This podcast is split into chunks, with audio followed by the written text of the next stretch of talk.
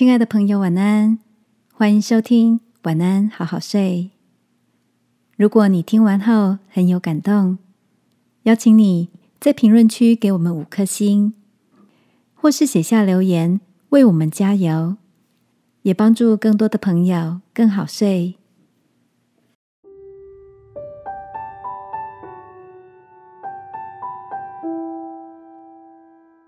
不打扰是必要的温柔。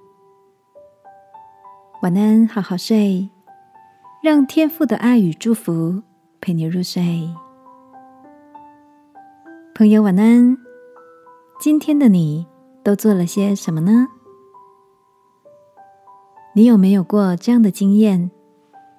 忙碌的时候，总觉得时间过得好快，不知不觉一天就这样过去了。那天看了一篇报道，里面提到。对工作的常态性疲乏，似乎成为全球的一种趋势。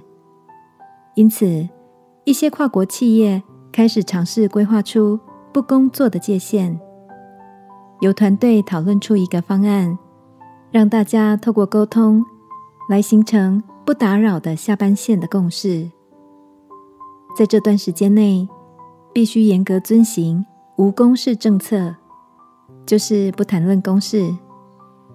就算有人不小心在群组中传了讯息，其他人也有权利在上班时间再给予回应。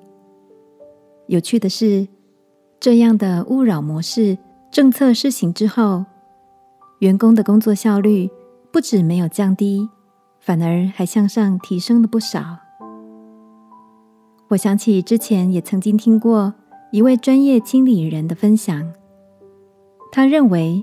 休息不只是局限在睡眠或是休闲，而是能够有一段不被打扰的时间，可以不时跳脱出来，用旁观者的角度来检视自己。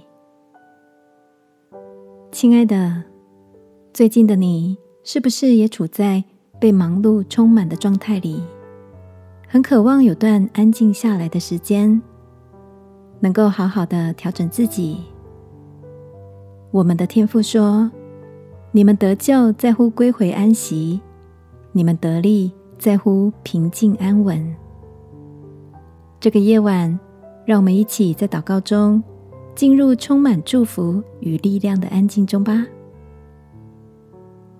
亲爱的天父，求你帮助我为忙碌画上界限，让安静休息成为生活的一部分。